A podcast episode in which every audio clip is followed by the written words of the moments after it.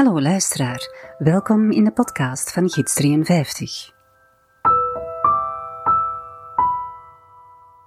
Dit is de eerste aflevering over het leven van aalmoezenier Eduard Kuipers.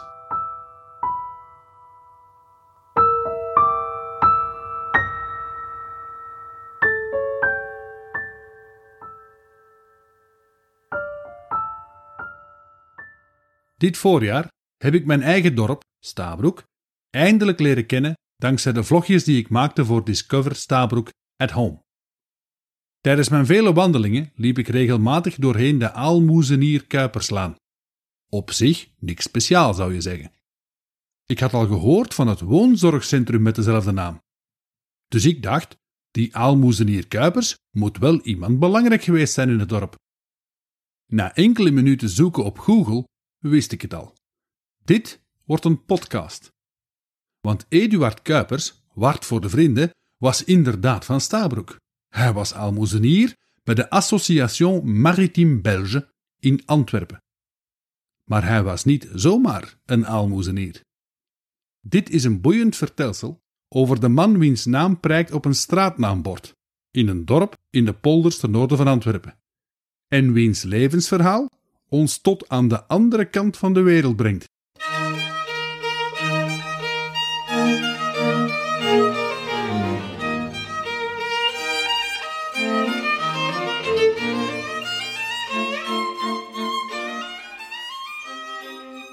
We zijn in Stabroek op het einde van de 19e eeuw. Vandaag kent iedereen in Vlaanderen het dorp vanwege de files op de A12 en van de fikskes. Maar het dorp is veel meer dan dat. Het ontstaat reeds in de 13e eeuw, nadat de polders boven Antwerpen zijn ontstaan dankzij het indijken van de Schelde. Aan dat inpolderen of instaken dankt het dorp trouwens een deel van zijn naam. Staken, broek. Het ingepolderde moeras, bij wijze van spreken. Het dorp is rijk, altijd al geweest, omdat de poldergronden zo vruchtbaar zijn. Telke malen de Schelde buiten zijn oevers trad, liet het slip na. En laag na laag van dat vaste goedje maakt dat de bodem in de polders tot op de dag van vandaag uiterst rijk is aan voedingsstoffen voor gewassen. Sinds de late middeleeuwen waren de vruchtbaarste gronden in handen van slechts enkele families. En die waren bij gevolg behoorlijk welgesteld. Zij bepaalden gedurende eeuwen, en zeker nog in de 19e eeuw, het reilen en zeilen in het dorp. Ze leverden schepenen, burgemeesters, de schout, de kerkmeesters en ga zo maar voort. En een van die families luisterde naar de naam Kuipers. Hun roots gaan terug tot in de 15e eeuw. Een andere belangrijke familie was die van de Domussen. Zij bezaten sinds eeuwen vele gronden in de Antwerpse polders. In Stabroek, in Oorderen, in Lillo. Nu voor de jongere luisteraar, die twee laatste, dat waren dorpen die zijn afgebroken in de jaren 60 en 70 van de vorige eeuw voor de havenuitbreiding. Ze zitten vandaag letterlijk onder het zand, of in dit geval onder het water van de Antwerpse haven. En nu wil het toeval dat er in 1858 een zekere Louis Kuipers, landbouwer, en Paulina Domus in het huwelijk treden. Het is groot feest in Stabroek, die 20 juli.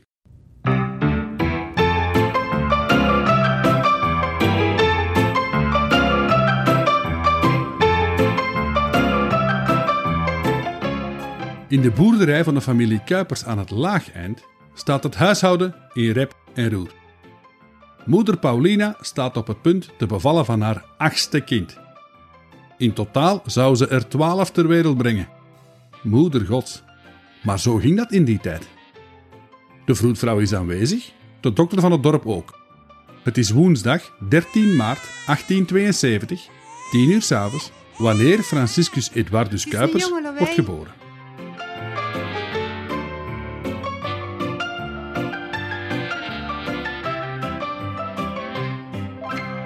Vader Louis is zo trots als een pauw. Naast boer is hij ook gemeenteraadslid. En hij zou binnenkort schepen worden. En dan, een beetje bij toeval, na het plots overlijden van zijn voorganger, wordt hij burgemeester in 1892. Hij zou er blijven tot in 1912, wanneer hij de verkiezingen verliest. Tijdens zijn bewind gaat het landbouwdorp in snel tempo industrialiseren. Er komen grote bedrijven, die er soms tot op de dag van vandaag nog zijn. Kuipers, zelf behoorlijk bemiddeld, kreeg nu plots ook goede connecties, laten we zeggen bij jong industriëlen. Hij was lid van vele religieuze, lees katholieke broederschappen in Antwerpen en omstreken. En hij kende heel wat volk in politiek Brussel. De kleine Eduard Kuipers groeit op in een welgestelde familie met een groot en invloedrijk netwerk ver buiten Stabroek. Hij moest zich niet al te veel zorgen maken over zijn toekomst. Al denk ik dat hij dat niet echt deed toen hij klein was. Tuurlijk niet.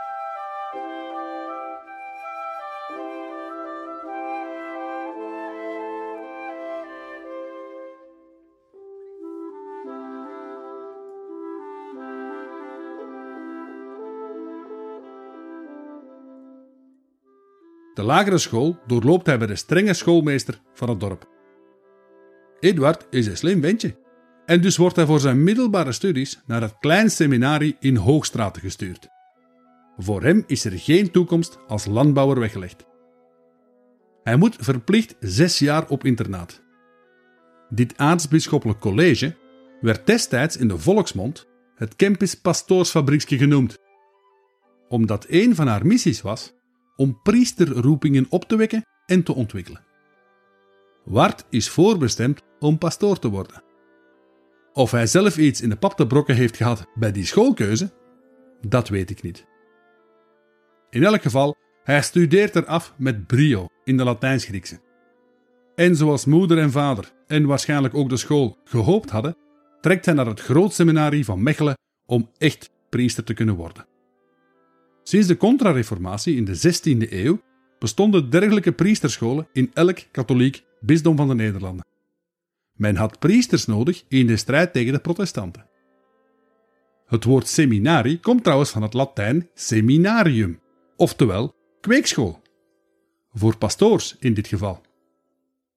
Zijn klassieke talen kende hij al van in zijn humaniora. Nu gaat hij zich vooral bekwamen in de filosofie en uiteraard ook in de theologie.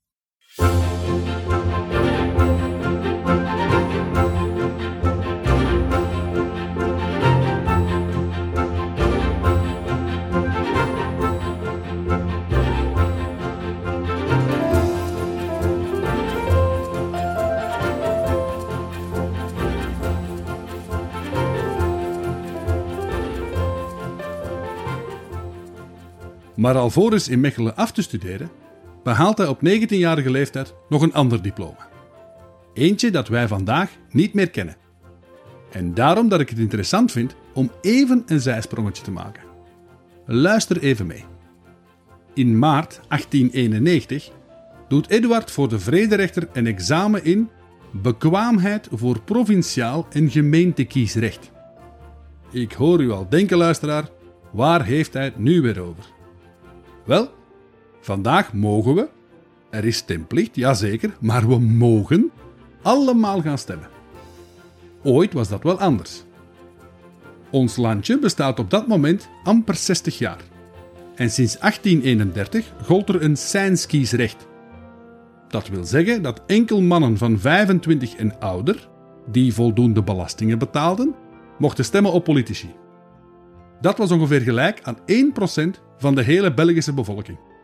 Niks dus in vergelijking met vandaag.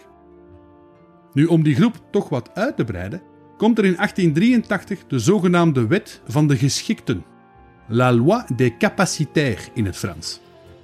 Ja, in het Frans, want de meeste politieke aangelegenheden gebeurden nog in die taal. Naturellement. Volgens deze wet mogen hoogopgeleide mannen mee hun stem uitbrengen voor de gemeente en de provincieraden. En wie zijn dan die tussen haakjes geschikten? Bijvoorbeeld notarissen, hoge officieren en mensen met een diploma. En destijds was iemand met een opleiding hoger middelbaar al gelijk aan een capaciteit.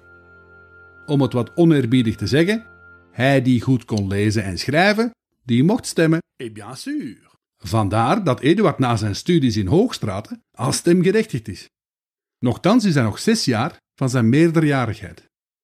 Maar ja, hij komt uit een politiek nest, dus pa Kuipers zal wel wat druk uitgeoefend hebben op zijn pintere 19-jarige zoon om dat stemdiploma zo snel als mogelijk te behalen. Wat wij vandaag als heel gewoon ervaren, namelijk het algemeen enkelvoudig stemrecht voor mannen en vrouwen vanaf 18 jaar, is in België pas in 1948 ingevoerd.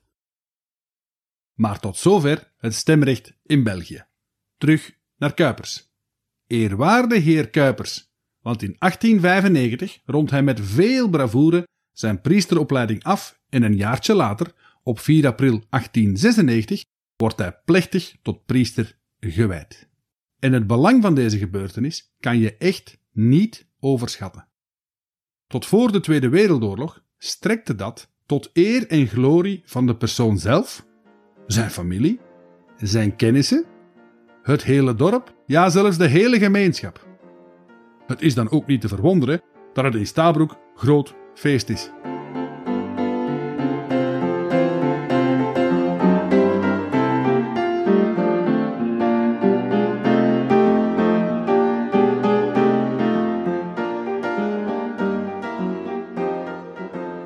Op 7 juli staat het dorp op zijn kop. De straten zijn versierd door klokkenluiden. De kleine Kuipers, zegt een document, is in één keer de grote Kuipers geworden. Want die dag wordt hij met veel luister binnengehaald en draagt hij zijn eerste heilige mis op in de Catharinakerk. Die is net vergroot. En gelukkig maar, want de kerk puilt uit. Iedereen wil erbij zijn. De lokale beaumonde, maar ook hooggeplaatste politici en clerici van buitenaf zijn van de partij. Er zijn ook veel andere kijklustigen, maar die gaan toch wel deels buiten hebben gestaan, vrees ik. Op het plein rond de kerk. Het Stabroekse godshuis is nu net nog niet de kathedraal van Antwerpen. Als u mij begrijpt. Na de mis gaan de meeste toeschouwers, vermoedelijk, verder feestvieren in een van de vele staminees van het dorp. Nu, beste luisteraar die niet van Stabroek is, de staminee dat is een café. De speciale genodigden krijgen echter een dinertje aangeboden in de feestzaal vlakbij. Luister even mee wat er op de spijskaart staat. Huître de Zélande, Zeelandse oesters. Ertogine soep. Vleespasteien, viande. Saumon aux sauce mousseline, zalm dus. Ossenspier met groenten, légumes. Kiekens met Normandische saus. Lemmerkotelet getruffeerd. Asperges gegarnierd. Jonge eendvogels. Kreeften met mayonaise. Salade. Riz à la duchesse. Hein, raast van de hertogin. Pronk gebak. Crème glace. Ananas in rum. Nagerecht dessert. Et fruit de fruits. Toen ik het menu las, dacht ik: Amai, daar had ik ook wel willen gaan aanschuiven met mijn bordje. U begrijpt wel dat deze weldadige dish enkel voor de gasten uit de betere kringen was. Het zegt ook veel over hoe belangrijk men het toen vond om een pastoor, of in elk geval een geestelijke, in de familie te hebben. Tot nog niet zo lang geleden telde elk zichzelf respecterende Vlaamse familie wel een onkel pater of een tante nonneke in zijn rangen, niet waar? Als diaken, het jaar voor zijn priesterwijding, krijgt Eduard de kans om les te gaan geven in Antwerpen, in het net opgerichte Sint-Jan Bergmans College in de Jodenstraat. Hij wordt er de vaste godsdienstleraar van het zesde jaar. Hij zal er in totaal negen jaar blijven lesgeven. En al snel dragen zijn leerlingen hem op handen. Door zijn gouden hart wint hij de sympathie van alle studenten. Hem kennen was hem beminnen, zei iemand ooit. Maar zo is Wart Kuipers. Hij is een open, vrolijke en rechtschapen man, die veel vrienden heeft en overal waar hij komt respect afdwingt. Kortom, een goed mens, schreef Wart Maus ooit. Maar het klaslokaal, zelfs de wijdse polders aan de Schelde, zijn te klein voor hem. Hij wil weg, de wijde wereld in. Apostolisch werk verrichten, mensen bijstaan in den vreemde, Dat is zijn missie, dat is zijn grote droom. Priester worden zal dus ook wel zijn eigen keuze geweest zijn destijds, en niet enkel die van zijn ouders. En het kriebelde al enige tijd. Eduard, avontuurlijk als hij is, stelt zich reeds vroeg ter beschikking van de Belgische overheid om als priester de handelsmissies te begeleiden naar het Verre Oosten. Het was er echter nog niet van gekomen. Tot in 1899, in China nog wel, de bokseropstand uitbreekt.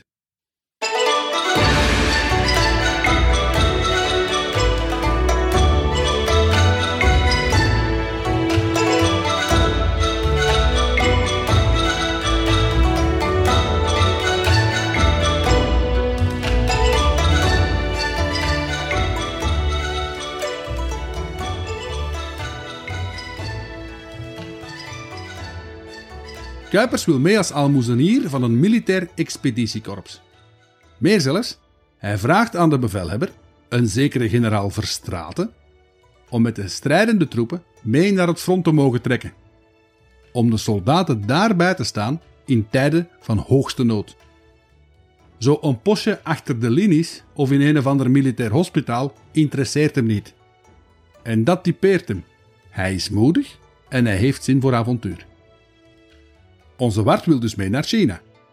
Maar wat hadden onze militairen daar dan te zoeken? Wel, in twee zinnen gezegd, het was een opstand van een groep zeer behoudsgezinde nationalistische Chinezen tegen het westerse imperialisme en de invloed op handel, politiek en religie die dat met zich meebracht. De boksers waren een soort, nee, eigenlijk een echte secte. Die vochten volgens oude Oosterse gevechtstechnieken. En met hun blote vuisten nog wel. Ze dachten zelfs dat ze immuun waren voor kogels. Na een raid op Peking waren er een vijfhonderdtal westerse handelaars, geestelijke, waaronder zeker één Vlaamse non trouwens. Enkele diplomaten en duizenden Chinese christenen werden vermoord, stuurde Europa en Amerika een strafexpeditie om de opstand de kop in te drukken. België werd gevraagd om deel te nemen, maar uiteindelijk zouden we niet meedoen. De opstand zelf wordt vrij snel onderdrukt. Het wordt een waar bloedbad. De boksers blijken dus niet zo immuun te zijn voor de westerse kogels als ze zelf gedacht hadden. Eduard Kuipers zou niet naar China gaan, maar hij zou ook niet blijven stilzitten. Integendeel.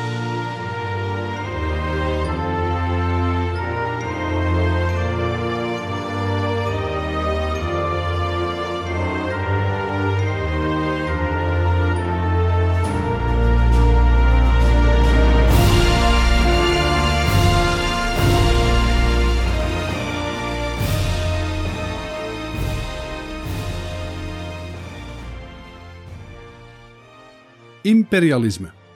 Het woord is gevallen. Enkele grote Europese landen beheersen en overheersen de ganse wereld.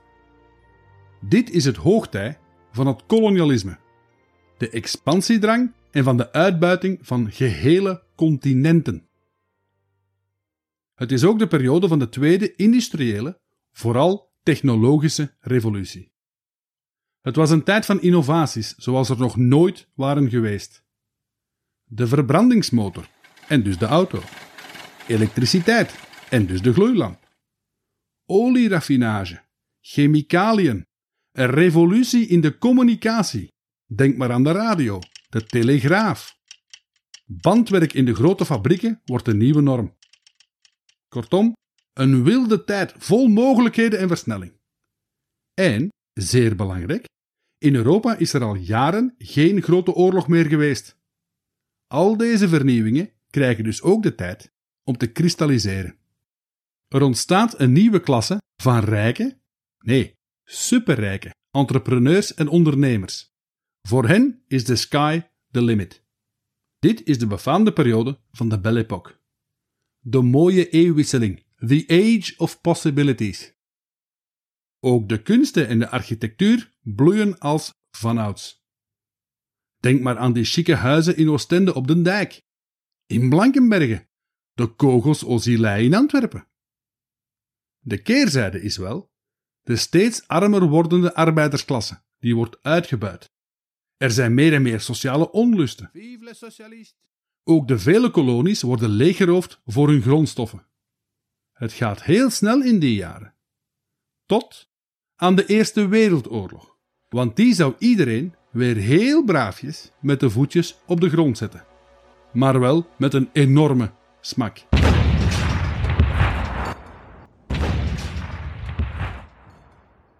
En wat doet België? Wel, wij als klein en nieuw bakkelandje, wij willen ook wel een paar graantjes meepikken. Wij willen ook meespelen op dat grote internationale, economisch en industrieel boomend toneel. België investeert in de nieuwe technologieën. België industrialiseert nog verder. Vergeet niet, mensen, België was een van de grootste industriële machten ter wereld in die tijd. En weet u nog wat ik zei over Stabroek en zijn nieuwe fabrieken? Voilà, in dat licht moet u dat zien. België koloniseert ook. Leopold II, onze koning, verkrijgt de Vrijstaat Congo als privékolonie. De uitbuiting kent geen grenzen. Ivoor en later rubber voor de nieuwe auto-industrie, daar is het om te doen. En helaas voor de Congolezen zit hun land vol met olifanten en rubberplanten. En België wil ook maritiem meespelen, overzees handel drijven, de wereldzeeën bevaren, zoals de Engelsen en de Hollanders al eeuwen deden. Alleen, wij hadden niet zoveel boten. Onze handelsvloot is eerder een vlootje. En meer nog, we hebben amper opgeleide matrozen, kapiteins en officieren om die boten te bemannen. Bijna alles en iedereen dat rondvaart zit bij buitenlandse rederijen.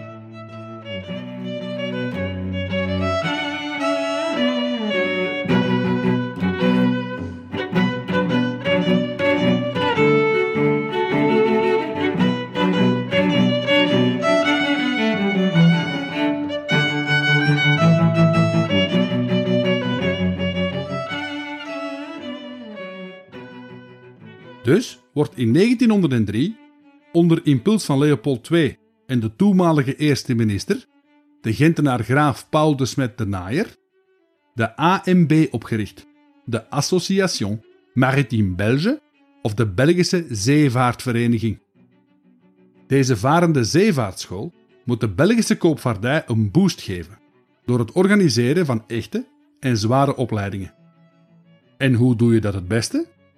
Wel, je koopt één of meerdere zeeschepen en je laat deze varen als schoolschepen, waar de kadetten, de studenten dus, de knepen van het vak op het terrein, in dit geval op het water, leren. En zo zal ook geschieden. De ANB laat een nagelnieuw schoolschip bouwen. Een stalen driemaster van 81 meter lang en 12 meter breed met een laadvermogen van meer dan 3000 ton. Ze hebben een budget van om en bij de 500.000 oude Belgische franken, wat toch een behoorlijk sommetje geld was destijds. Men stuurt aanbestedingen uit naar de grootste scheepswerven in Europa. En uiteindelijk kiest men voor de Grangemouth and Greenock Dockyard Company in Aberdeen, Schotland. De kostprijs loopt uiteindelijk tot boven de 600.000 franken. Vandaag een slordige 3,6 miljoen euro. Amai, dat kan tellen. Al tijdens de bouw zijn er problemen met het schip. Het kapseist in het dok, tot twee keer toe zelfs. Volgens officiële bronnen als gevolg van een verkeerd manoeuvre. Er breekt een mast af. Die geleden schade dient hersteld te worden. De oplevering loopt serieuze vertraging op. Uit het onderzoek dat volgt, blijkt alles in orde te zijn. Meer zelfs, de Comte de Smet de Naaier, genoemd naar zijn grootste bezieler, de eerste minister, krijgt van het gezaghebbende Lloyds Register de allerhoogste quotering. Lloyds beoordeelt handelsschepen, zodat verzekeraars beter het risico kunnen inschatten. Hoe hoger de quotering, hoe lager de premies. Dat spreekt voor zich. Maar niet iedereen is overtuigd. Er zijn deskundigen die extra controles willen van het schip. Maar daar is geen tijd meer voor. Het schoolschip moet zo snel als mogelijk naar Antwerpen komen om te kunnen vertrekken op zijn eerste reis. Oude zeerot en scheepskapitein van vele jaren, Gustave Fourcault, krijgt de eer gevraagd te worden om het commando van België's eerste schoolschip op zich te nemen. Hij weigert. Non, messieurs. Non. Na de fratsen met het schip in Aberdeen vertrouwt hij de zaak niet meer. Volgens hem zijn er nog veel te veel mankementen en is de Comte niet volledig zeewaardig. Het is pas onder grote druk vanuit de hoogste politieke kringen dat hij uiteindelijk zwicht en begint met de samenstelling van zijn bemanning. Hij wordt commandant en hij recruteert een kapitein, enkele officieren, een stuurman, een aantal ervaren matrozen. Iemand moet het schip wel bemannen en varende houden. Een aantal professoren om onderricht te geven onderweg en een aalmoezenier. En u kan al raden wie er solliciteert. Maar dat, beste luisteraar, vertel ik u de volgende keer.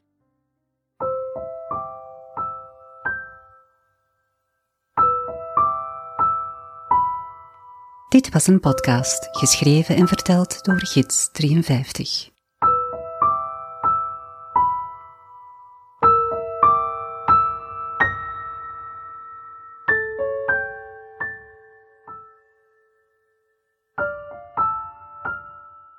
In de volgende aflevering zien we hoe Eduard Kuipers gelinkt wordt aan de Comte de de Naaier en hoe de eerste reis van het schip zal verlopen. Het wordt een ongelofelijke tocht over de wereldzeeën.